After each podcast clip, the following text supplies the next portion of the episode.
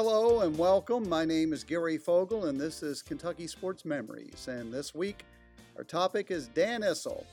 Dan, many of you remember, a great athlete and great basketball player at the University of Kentucky. He also went on to have a stellar pro career. Let's begin at Kentucky. He was recruited out of Illinois, Batavia, Illinois is where he went to high school. And in 1966, Kentucky signed him to become a Wildcat. He did not play his freshman year at UK because freshmen were not eligible to play for the varsity back then. It wasn't until the uh, 1970s that freshmen could play on the varsity. So his first year, he was just a practice player and also played on the freshman team. But he started playing varsity in the 1967 68 season. So for the three seasons he played varsity, he ended up averaging 25 points per game for his career. He averaged more than 30 points per game as a senior, and he is the all time leading scorer in UK men's basketball history, even still to today, even though many players who have followed him had four years of varsity experience, while Dan only had three. And many of those players had the three point shot that they could uh, use in the game, and Dan did not have that. And although he was a big guy at six foot nine, Many of his shots came from long range. But still, the all time leading scorer in UK men's basketball history, played from 1967 through 70. Uh, he helped lead UK to three SEC titles while he was there. He was a two time All American, and he had, uh, by the time he left, he had 25 school records that he owned. So, quite a college career. We'll get into his pro career later in the show, but right now we're just talking about his college career. And before we hear from Dan, I want to hear from Joe B. Hall. As you know, Joe B was the head basketball coach at UK from 1972 to 85, but prior to that, he was an assistant coach under Adolph Rupp, and he was an assistant when Dan Issel was there. And it was Joe B. Hall's duty in 1966 to go up to Illinois and recruit Issel. And it's a very interesting story that uh, Coach Hall and later Dan will reiterate about the recruiting process to get Dan to come to Kentucky. So I'm going to start with my conversation with Coach Joe B. Hall and how he recruited Dan Issel out of Illinois. I've heard a story that when you guys were recruiting Dan Issel, that Rupp wanted him so badly that he had you go recruiting him, and you, you darn near lived with him, darn near moved in with him.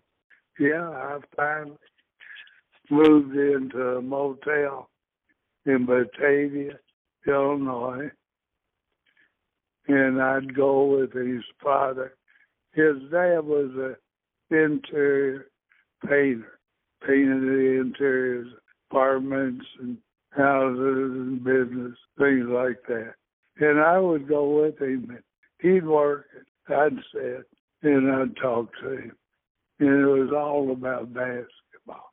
You went to work with his dad? Yeah. Day after day? Yeah, I went up there. How many days were you up there? I was there a little over a week. It was me and Mr. In his painting. There was the interstate conversation all day, every day. and we talked basketball till we wore out about it. The final night, I was home with the family having dinner. I, of course, bought the steaks and Mrs. Issel cooked them. And we were all in the living room after dinner. And this old Dan, I'd pressured him every day to sign the grande. So that night I said, Dan, you know, like to go home visit my family a little bit. I said, why don't you sign those papers? So I'm going to interrupt Coach Hall there to, to reiterate. He went and spent, as he says, a little more than a week up in Batavia, Illinois, recruiting Dan Issel. Went every day to work with Dan's dad. Dan's dad was an interior painter, and Coach Hall said he would turn over a bucket, sit on the paint bucket while the dad painted, and they talk basketball all day long. And then the evenings, uh, Joe would uh, have dinner with the Issel family. either buy something, Coach Hall would buy the food and bring it there, and and Dan's mom would prepare it, or Issel, or I'm sorry, Coach Hall would take the Issel family out to dinner. As you heard him say, he finally got to the last night and said, Dan, please, please sign this letter of intent. So I'll pick it up from there with my conversation with Dan Issel about that recruiting visit from Coach Hall. Coach Hall tells me the story. I talked with him. Of course, Rupp was the head coach at the time. Coach Hall was the assistant, and he tells the story that he basically came to Illinois and moved in with you. is, that, is that correct? well, that happened. Here's the part of the story that Joe will deny, but I know is absolutely the truth. They they wanted another player at the center position, a fellow by the name of George Janke, who played in downtown Chicago and wound up signing with Dayton. And he was really their first choice. But after he signed with Dayton, yeah, Coach Coach Hall did come to Batavia. He he he called one day and he said, uh, uh, "Dan, I'm in Batavia. Can I come by the house?" And I said, "Sure, Coach." I said, "But uh, you know, at uh, at 7:30 I have a date, and uh, and so uh, you know, if you can come before that, that'd be fine." So he came to the house and uh, and and uh, and was sitting at the kitchen table with me and my mother and my father. And at 7:30, I thanked him and I got up and left. And I came home at 11 o'clock, and and my father had gone to bed, but Coach Hall was still at the kitchen table with my mother. and so he he stayed in Batavia for three or four days. I know he he went to work. My father was a house painter, and uh, he went to work with my dad a couple of days and sat sat in the middle of the room on a five gallon bucket. But uh, yeah, the the uh, the recruiting really uh, upped in intensity after Janke signed with Dayton. Well, first of all, I've never heard of George Janke, and whatever happened to him? That's my first question. George was was George was a decent college player in those days. Dayton uh, had a really good program. Of course, they do today too, but uh, uh, back then they were they were outstanding, and they they wound up going to the to the Final Four uh, the year before when George would be a freshman at Dayton. But uh, uh, and then he wound up the la- last I heard he uh, he had a pretty successful career working for a radio station in in Dayton, but uh, he was an outstanding high school player. All right, so getting back to Coach Hall recruiting you, he tells me that his mission was basically to stay there until he got you to sign. Whether that took three days, three weeks, three months, three years, ever how long, his job was to stay there and he finally said to you, Dan, I want to go home and see my family. Would you please sign these papers? well, I didn't.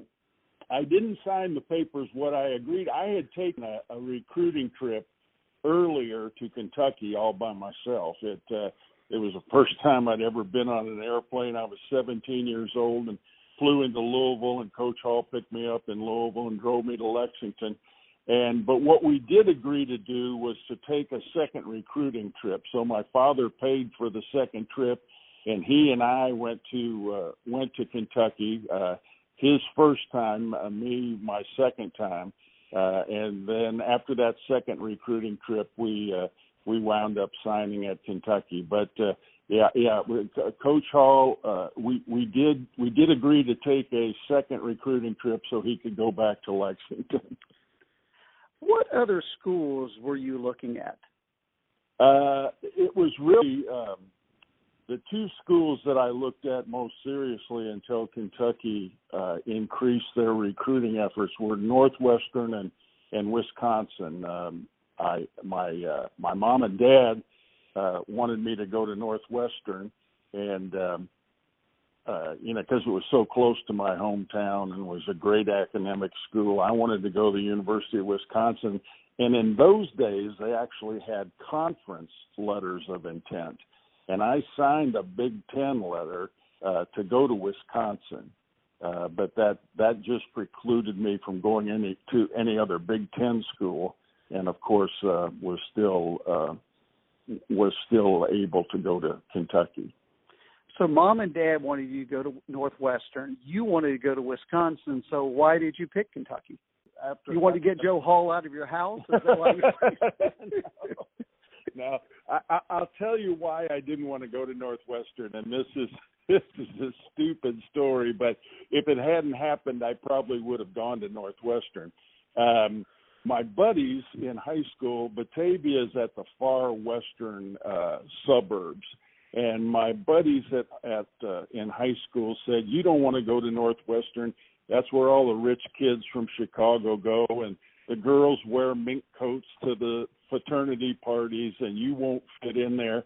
And I, I took a recruiting trip, and I went out to eat with a with a basketball player uh, at the time and his girlfriend, and the three of us went to a hamburger joint, and they ordered hamburgers, not not open faced hamburgers, regular hamburgers on a bun, and ate them with a knife and a fork. Uh, and, and and everything my buddies told me about it being a you know a rich a rich floozy stool came back in my memory and I tell people if they hadn't eaten their hamburgers with a knife and a fork, I probably would have gone to Northwestern. So just because a basketball player at Northwestern and his girlfriend eat their hamburgers with a knife and a fork is possibly the reason Dan Issel ended up at the University of Kentucky. Who eats a hamburger with a knife and fork anyway? I've never done that. Why would you do that? Anyway, I can't imagine the pressure Coach Hall was under and having to go back to Lexington and face Coach Rupp and say, well, Dan agreed to come visit again, but I didn't get his signature. I can't imagine how that went over, uh, telling Coach Rupp that. But anyway, it all worked out as you know. And when we come back, we'll hear the story of when Coach Hall actually got the letter of intent, the story behind that, and we'll talk about Dan's college career. So that's coming up in just a moment. Stay with us. I'm Gary Fogle. This is Kentucky Sports Memories.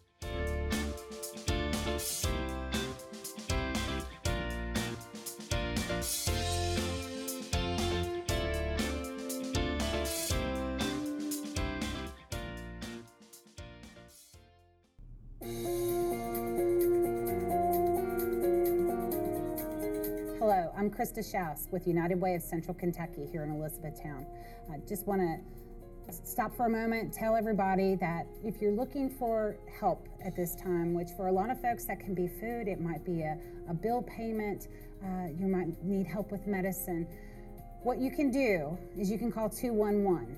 That's just 211, and it's toll free, it's confidential. What they'll do is they'll ask you what your zip code is and they'll try to navigate resources for you. If that does not work, because 211 is not the be all end all of help, please reach out to the United Way office at 270 737 6608. We are working from home, but the phones are routed directly to our cell phones, and so we're able to look through our resource guides and try to help give you further direction. But your first call should be to 211 and if all else fails, once again, the United Way office at 270 737 6608. Thank you. Be well.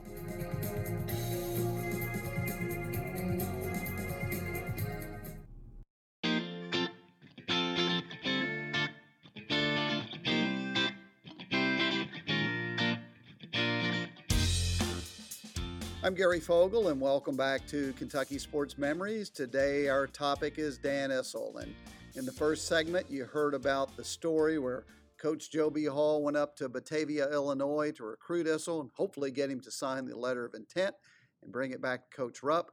Didn't quite get that, but he did get Issel to agree to come for another visit. And then later, Issel goes back, signs the letter of intent. He also has to have the signature of a parent, so his father signs and when they do, they call Coach Hall to let him know the letter of intent is in the mail, it's been signed, it's on its way. So Coach Hall takes the phone call in the basketball coach's office. He's excited. He tells Coach Rupp, and Coach Hall says that Coach Rupp is so excited, he wants to tell the world. He wants everybody to know that Kentucky has signed Dan Issel. Um, Coach Hall said to him, "Well, let, let's hold on. Let's let's get the letter of intent actually in our hands before we say anything, just in case something happens. So let's not say anything yet. So Coach Rupp agreed to that, and he called in his other assistant coach, Harry Lancaster, And Coach Rupp said to Coach Hall and Coach Lancaster, All right, we're getting this letter of intent. The three of us know it. We're not going to tell anybody. So if word gets out, I'm going to know it came from one of you two. And they all agreed to that. So after that, Coach Hall and Coach Lancaster head over to the UK baseball game and they run into a UK basketball booster who's at the game and he comes up to Coach Lancaster and Coach Hall tells us what this booster said to Coach Lancaster. Congratulations, Harry. We got this. Harry said, Hi, in the ticket. Did you find that? He said, Well, Coach, Rupp just called me and told. so Coach Rupp, who uh, wanted to keep it a secret, couldn't keep it a secret and likely made the phone call right after Coach Hall and Coach Lancaster left his office. So anyway, word was out. They signed Issel. He comes to Kentucky. So we move on now, and I continue my conversation with Dan about his career at UK. There's a story I've heard for years. I've never known it's true that Rupp said, if you come here, I'll make sure you leave as the all-time leading scorer. Yeah, no, I I don't think when when I first went there, I don't think anybody, including me, thought I would have the career that I had at Kentucky. That actually happened before my senior year. We had uh, we had because Phil Argento was the only player in the class ahead of me. We had 12 uh, freshmen on scholarship my freshman year. We had Mike Pratt, who was Mr. Basketball in Ohio. We had the Mr. Basketball in uh, Alabama. We had the Mr. Basketball in Tennessee, and of course Mike Casey was Mr. Ba- I, I think we had almost the entire uh, uh, first team of Kentucky All Stars, and so there were 12 of us at at, at Kentucky. Uh, but that actually happened by we had a very difficult running program that Coach Hall ran uh, before practice started on October 15th, and and it was uh, it was difficult. Uh, a- after you got done with that running program in the fall, uh, basketball practice was was easy, and so before my senior year, um, some of the players who hadn't played much and obviously weren't going to play much that year, we had a team meeting and they said. Uh, uh, we we we want you to go. We, I was a captain, and they said, I want we want you to go to Coach Rupp and and tell him we think the the running program is too hard and it should be easier. So I went into Coach Rupp's office. Uh, this would have been the the fall of my senior year, and I said, "Now, Coach, I want you to understand this isn't my idea. I'm here as the team captain, but uh, some of the players would like to ease up on the running program." and he said, uh, "Dan, do you realize you have a chance to be the all-time leading scorer here?" And uh, I said, "Well, I, I know with a good year that that could happen." And he said, "You go out and run today, and I'll make sure that uh, that that happens." And uh, he was he was true to his word, and uh, I went out, just me and the five freshmen went out and ran that day. And I don't know what transpired back at, in the locker room, but uh, the next day everybody was out and and the running program didn't get any easier. It might it might have got a little more difficult, but that's when Coach Rupp said that to me. I got to ask, did you really think that you would have any success with that argument with Coach Rupp? No, no. You know, he didn't he didn't even address that issue. He, he knew what carrot to dangle in front of me to right. get me to go to get me to go out and run, and that's that's all he wanted to do. Now another story I've heard, and I assume it's true. It's one time during a game, your teammates weren't getting you the ball, and Coach Rupp called timeout, and he said, "Gentlemen, this is Dan Issel. He's going to be the all-time leading scorer here. I'd like for you to meet him." or something to that effect. Is that a true story? Yeah, it, that that actually happened uh, in what would have been the, my next to the last game at Kentucky. We were playing in the regional tournament, and we played. Uh, we were playing uh, Notre Dame and Austin Carr, who was a tremendous player, and uh, of course, we would lose the next game uh, to uh, Jacksonville. But it was at that game where, uh, like the first five minutes of the game, I don't think I had had a shot. And um, what what he said was, uh, "This is this is Dan Issel. He's the all-time leading scorer at the oh. University of Kentucky. I'd like for you to meet him, and I'd like for you to get him the basketball." Well, they did get him the ball, and Kentucky went on to win that game by 10 over Notre Dame and the great Austin Carr.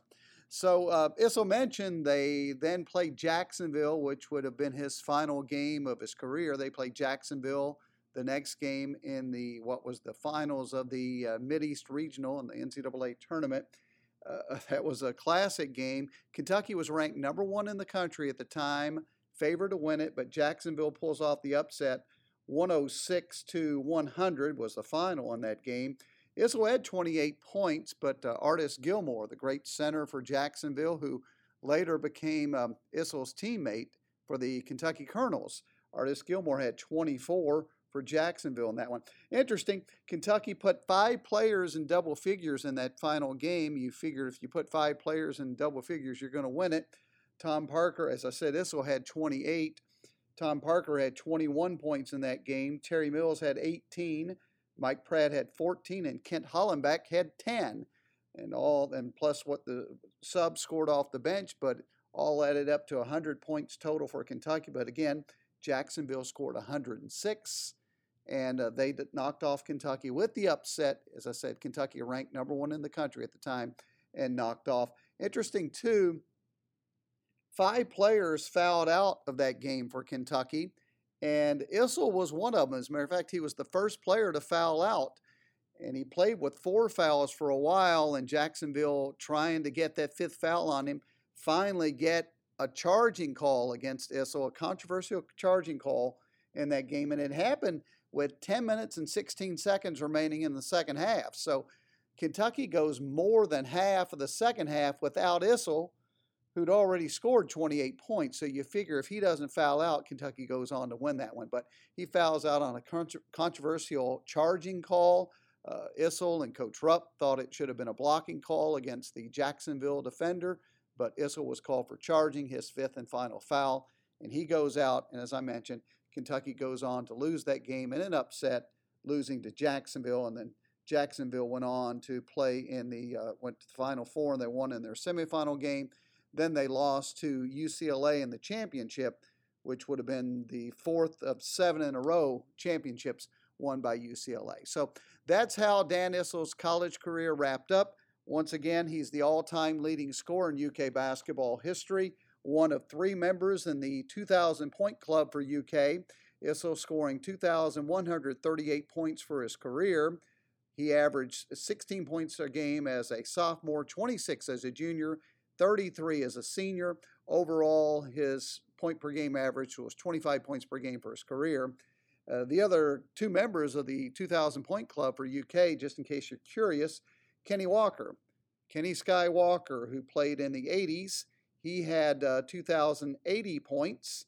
And just behind him, Jack Givens, who played in the 70s and was key component to Kentucky winning the 1978 NCAA championship he had 2,038 points. So, anyway, Dan Issel wraps up his college career with that upset loss against Artis Gilmore in Jacksonville, and he moves on to his pro career, starting out with the Kentucky Colonels in the ABA. And we'll talk with Dan, pick up our conversation from there when we come back, so stay with me. This is Kentucky Sports Memories. I'm Gary Fogle. I'll be back in a moment.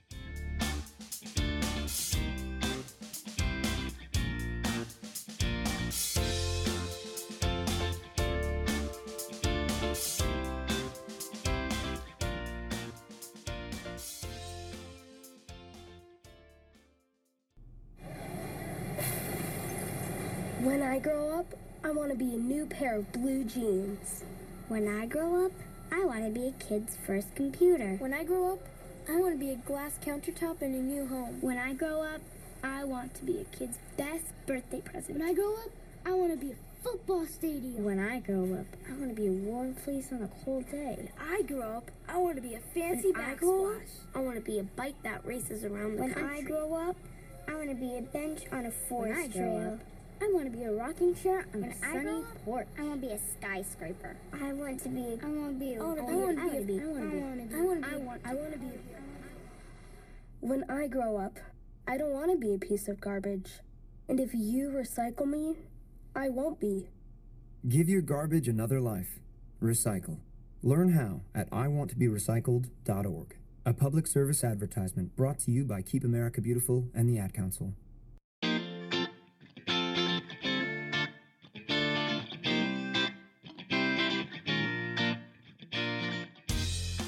Welcome back to Kentucky Sports Memories. I'm Gary Fogle. Thanks for joining me. And our topic today is Dan Issel. So, we've been through his college career. Let's move on to his professional career, which was a stellar one.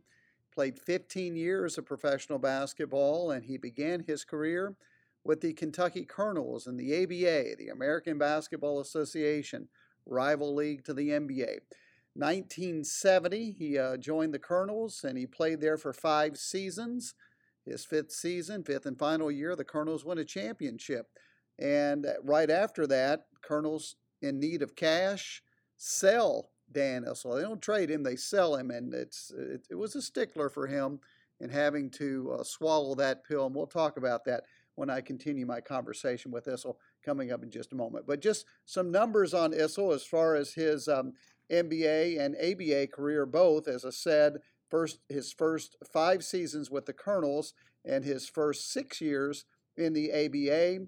His final 10 years were in Denver, and the final nine years were in the NBA. His uh, rookie year, he was Rookie of the Year, averaged just under 30 points per game that rookie season, 29.9 points per game, and he uh, averaged 22.6 points per game for his career as a professional player. Of course, in the Basketball Hall of Fame, one of the most famous players to ever come out of the ABA and still continued his stellar career in the NBA.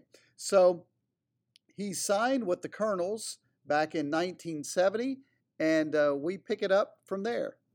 I actually signed my contract uh, with the Colonels before the NBA had their draft. We talked we talked to some of the NBA teams and knew that the money was about the same ABA or NBA and the fact that I could just go up the road and play with the Colonels and stay in Kentucky was was very appealing. So uh Detroit the Pistons actually drafted me I think in the 8th round uh but I had already signed my contract with the Colonels. And so you go to the Colonels and I, I talked with Louis Dampier, as you know, and Louis laughed, and he said, you know, we were talking about Louis being the all-time leading scorer in ABA history. And I Right. said, well, you know, Louis, Dan was gaining on you, and Dr. J was gaining on you. I said, you just fortunately the the uh, league folded before they could catch you. and he laughed and he said, yeah, but also once Dan got there, my scoring went down because I had to pass him the ball. well, I think I think that that might be true, but I think he could put uh, he could put Artis in that conversation too. He had he had to pass it to to both of us, but no, Louis was a Louis was a phenomenal player and and the, the most humble man I know, and uh, he uh, he was outstanding, and and he certainly deserved that record. Now let's see. Louis was a senior at UK when you were a freshman, correct? That's right. And Yep. so you never played with him because back then freshmen were not eligible to play varsity. So you practiced with him but never played with him. But then you played with him with the Colonels, and you and Louis became close friends, and and you're still very close, correct? very very close for some reason uh i don't know if it was the indiana illinois connection or what it was but uh, for some reason louis and i became uh became very good friends uh when i was a freshman and and he was a senior. I mean pat riley wouldn't talk to any of us but Lou- louis was very very kind to the freshmen. So uh e- even even though I didn't play with him at Kentucky, we were we were friends there, and of course uh, he was one of the reasons that I came uh, and signed with uh, with the Colonels, and uh, we roomed together for four years with the uh, with the Colonels, and uh, and and did all kinds of things together. So Louis and I have been very close uh, for 50 years. You won a championship in '75 with the Colonels. How special was that for you? Yeah, it was. Um, you know, it, it it was the highlight of of my basketball career. I was blessed to play 25 years of organized basketball, junior high, high school, college, and 15 years as a pro, and it was the only championship that I ever won. So, um, you know, when when I when I look at my career and and what I was able to accomplish, that that certainly is at the top of the heap.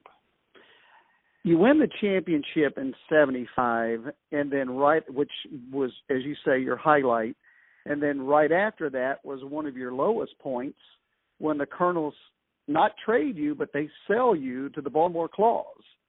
Yeah, yeah, with without a doubt. Uh, you know, I Sherry, uh, my wife, was born and raised in Lexington, and I'd been in Lexington for four years, and then Louisville for five years, and you know, we we had built our dream house in Louisville, and we thought we'd be there forever, and all of a sudden, I was with the Baltimore Claws, but uh, you know, it uh, it it worked out because uh, I we were only in Baltimore for about ten days, and um, and they wound up never paying John Y. Brown for me, so he was looking uh, for alternatives, and uh, I was on my way to Denver shortly after that, and of course the Nuggets were one of the four ABA teams that that went into the N- NBA. So, uh, you know, at the time we were very very unhappy and didn't like leaving Kentucky, but it it all worked out for the best the Baltimore Claws folded before they ever even played a single game.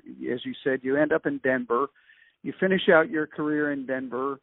Then you buy a horse farm. Why why did you do that? Well, that was that was my goal. Uh I had fallen in love with the horse business uh when when I took that first recruiting trip to uh, Lexington that I talked about.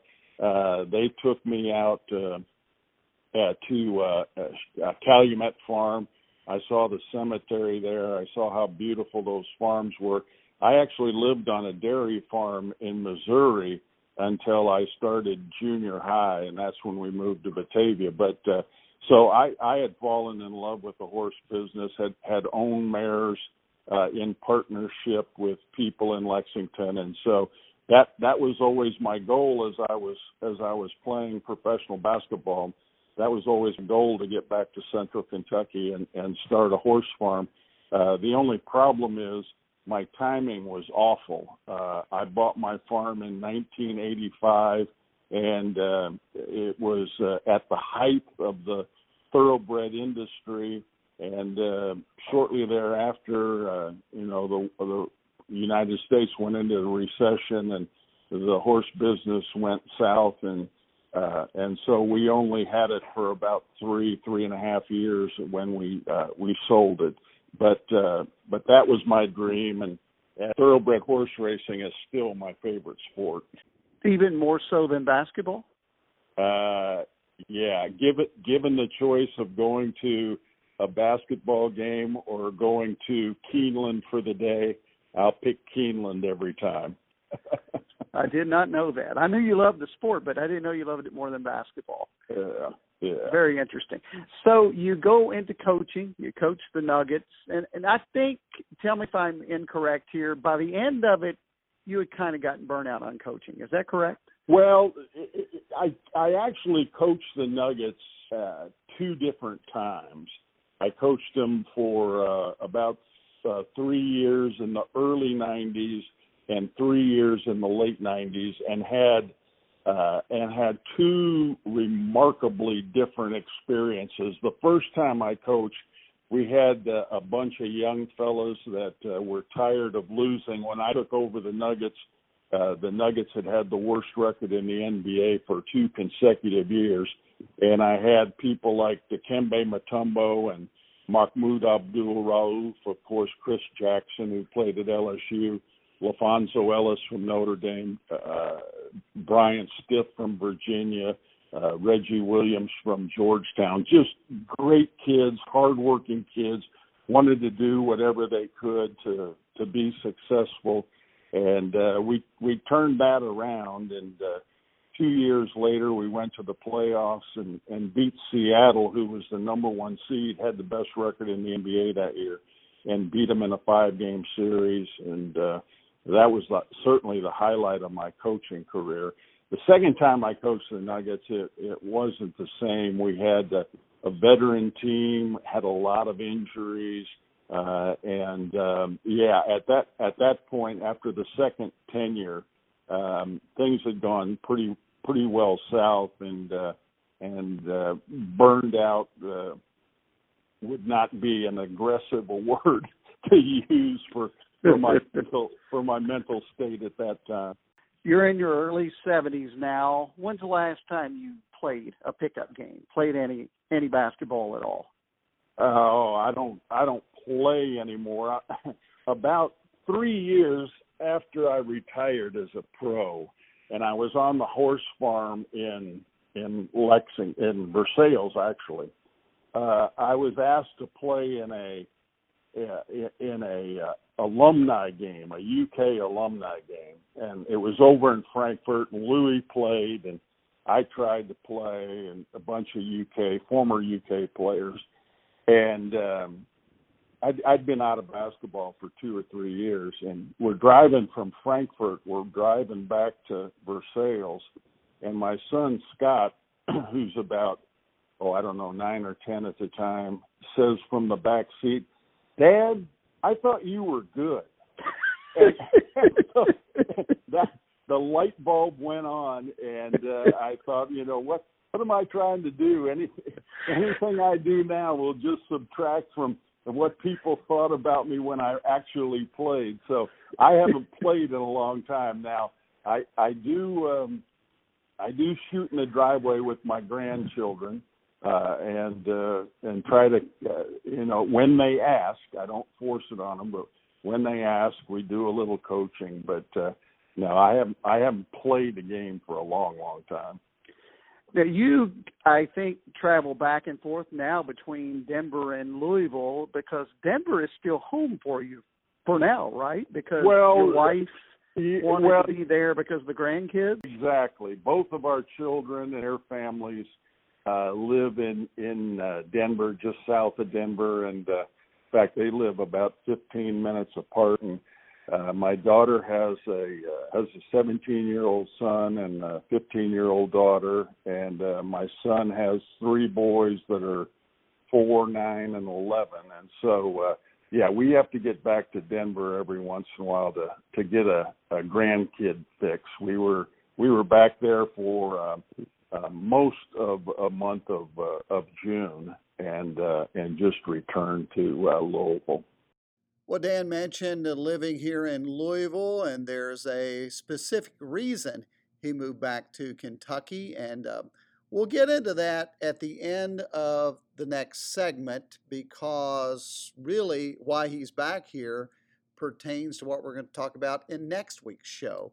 And uh, again, I'll give you a little more information on that in the next segment. But the first part of next segment, we're going to talk again with Lloyd Gardner, who was the trainer for the Kentucky Colonels. Last week we heard from him as he talked about Louis Dampier and what type of a person Dampier was. Well, this week he'll talk about Dan Issel. So we'll have that conversation when we return.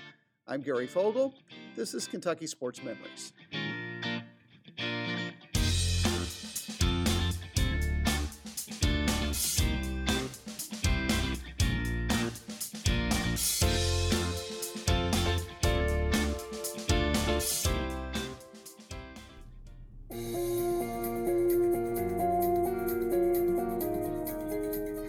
Krista Schaus with United Way of Central Kentucky here in Elizabethtown. I just want to stop for a moment, tell everybody that if you're looking for help at this time, which for a lot of folks that can be food, it might be a, a bill payment, uh, you might need help with medicine. What you can do is you can call 211. That's just 211, and it's toll free, it's confidential. What they'll do is they'll ask you what your zip code is and they'll try to navigate resources for you. If that does not work, because 211 is not the be all end all of help, please reach out to the United Way office at 270 737 6608. We are working from home, but the phones are routed directly to our cell phones, and so we're able to look through our resource guides and try to help give you further direction. But your first call should be to 211. And if all else fails, once again, the United Way office at 270 737 6608. Thank you. Be well.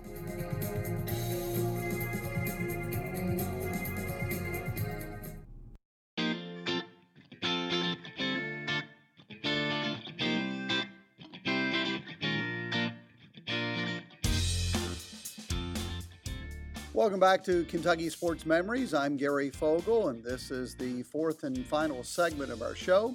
Thanks for sticking around, and our topic is Dan Issel.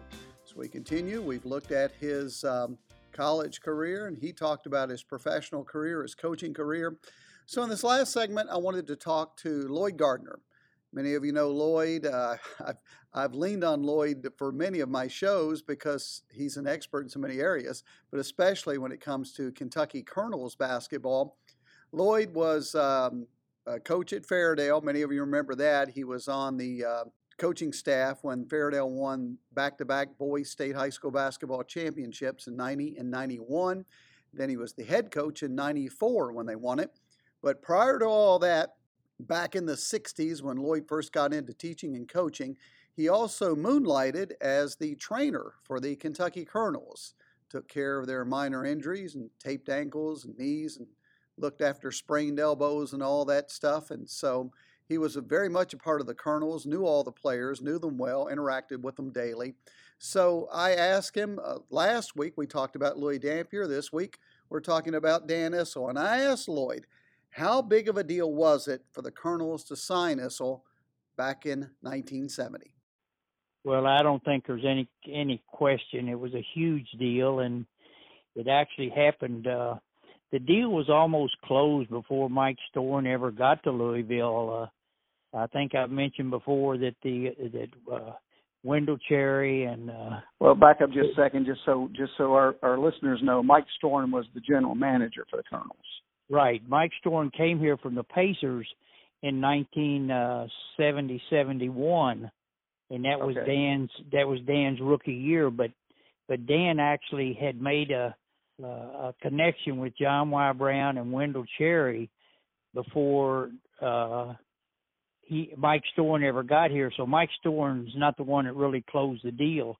Uh, Wendell Cherry and uh, of course John Y. both went to UK. They had that UK connection, and and it was very important that we we had the thing called territorial drafts where you could draft a player within your state. Uh, they felt like that would help your attendance, and uh, so that was used quite a bit. And of course, we used it with Dan, and and of course, he had a local attorney. J. Bruce Miller was his uh, was his attorney representing him, but it was huge that we got him uh, on this team, and of course, uh, we would have never won the championship without him. And that first season when Artis came in, we had we were 68 and 16, and uh, that record is like sixth or seventh all time in all of pro basketball yet today. Of course, the Jordan years and a couple of those Laker teams that won so many games with Kareem and West. Uh, but when you talk about 40 years, to still be ranked seventh in all time of pro basketball, but uh, Dan was very special and. uh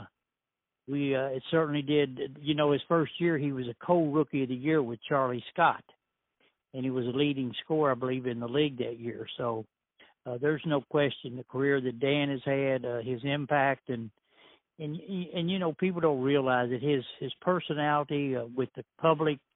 Uh, he was always there to greet people, to sign autographs. Uh, things that people don't do today. I mean, it wasn't anything for a player to put his arm around a guy and walk to the locker room and even sometimes even bring them in the locker room. I mean, you couldn't get close to an NBA player today between the the end of the court and the locker room. So, uh, but Dan was huge in our success, and I will never ever in my life forget the day that he was traded. We went through a whole summer uh, knowing that John Y. was going to trade either Artis or Dan, and that was, of course, right after we'd won the championship.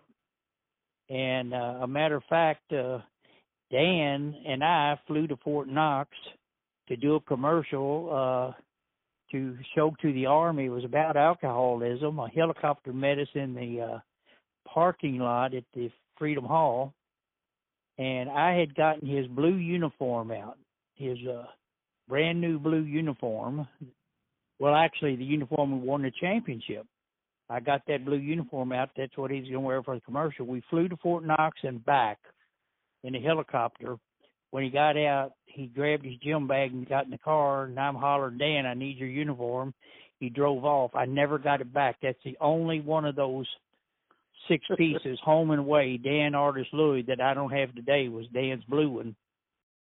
Lloyd mentioned uh, Dan's uh, uniform.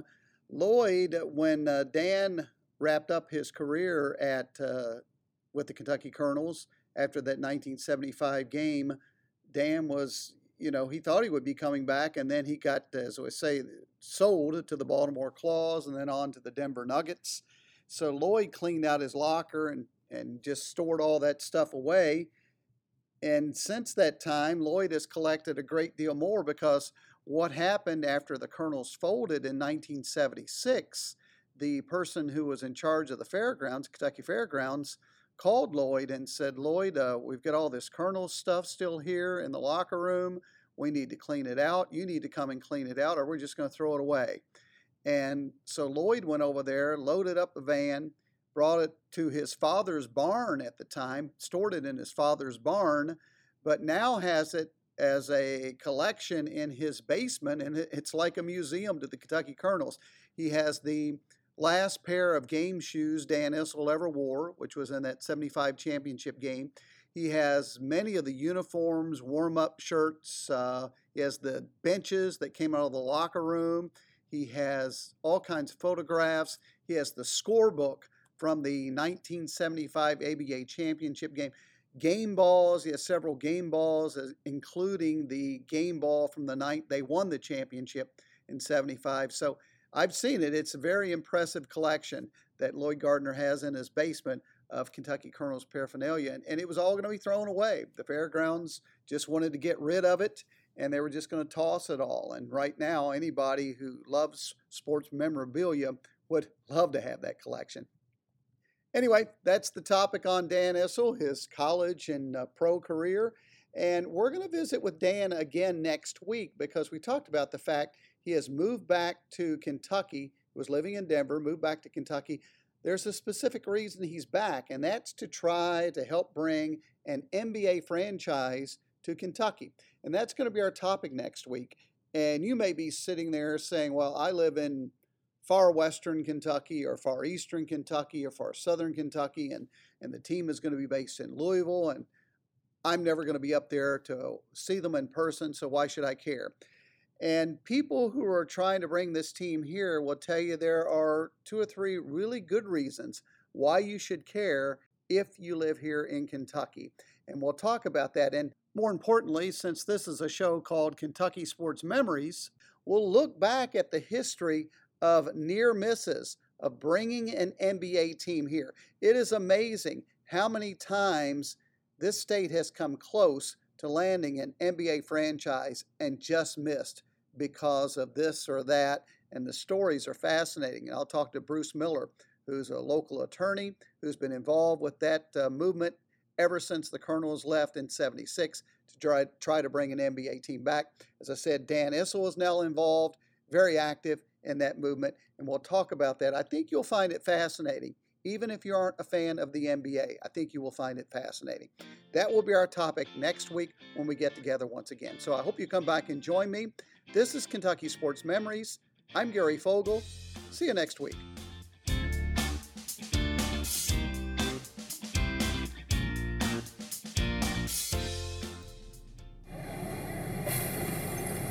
When I grow up, I want to be a new pair of blue jeans. When I grow up, I want to be a kid's first computer. When I grow up, I want to be a glass countertop in a new home. When I grow up, I want to be a kid's best birthday present. When I grow up, I want to be a football stadium. When I grow up, I want to be a warm fleece on a cold day. When I grow up, I want to be a fancy when. I, I want to be a bike that races around the when country. When I grow up, I want to be a bench on a forest when I grow trail. Up, I want to be a rocking chair on when a sunny porch. I want to be a skyscraper. I want to be. A, I want to be. A, I want to be. I want to be. I want to be. I want to be. I want to be. When I grow up, I don't want to be a piece of garbage. And if you recycle me, I won't be. Give your garbage another life. Recycle. Learn how at iwanttoberecycled.org. A public service advertisement brought to you by Keep America Beautiful and the Ad Council.